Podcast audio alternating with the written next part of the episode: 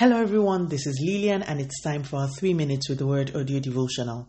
Today's topic in the Be Like Jesus series is spiritual habits, and our anchor scripture is taken from the book of Luke, chapter 4, and verse 16. So he came to Nazareth, where he had been brought up, and as his custom was, he went into the synagogue on the Sabbath day and stood up to read.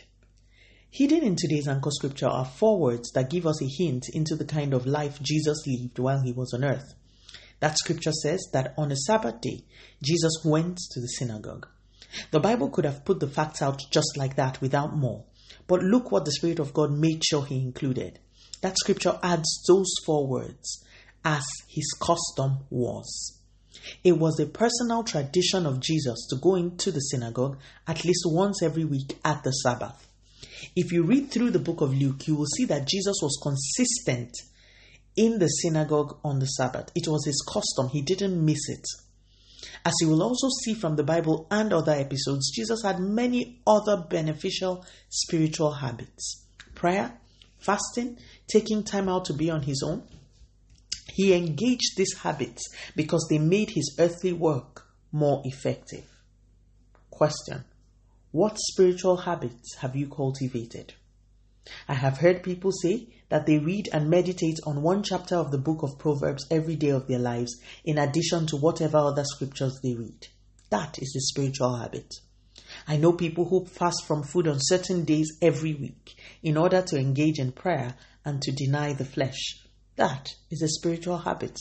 I know people who have night vigils at least every uh, once every week or every month. All these are spiritual habits. I ask again, what spiritual habits have you cultivated? What are the things that you do consistently that can improve the quality of your spiritual life and improve your fellowship with God? Jesus had consistent spiritual habits that he engaged in. Be like Jesus. Let us pray. Father, in the name of Jesus, thank you so much for your word. Lord, please we receive the grace and wisdom to be consistent in beneficial spiritual habits that will improve our lives and fellowship with you. Continue to take all the glory, Almighty God.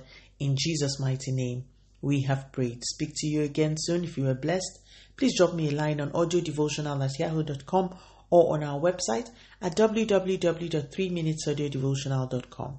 You could also follow us on Facebook, Instagram, YouTube, and Twitter at 3 Minutes Audio Devotional.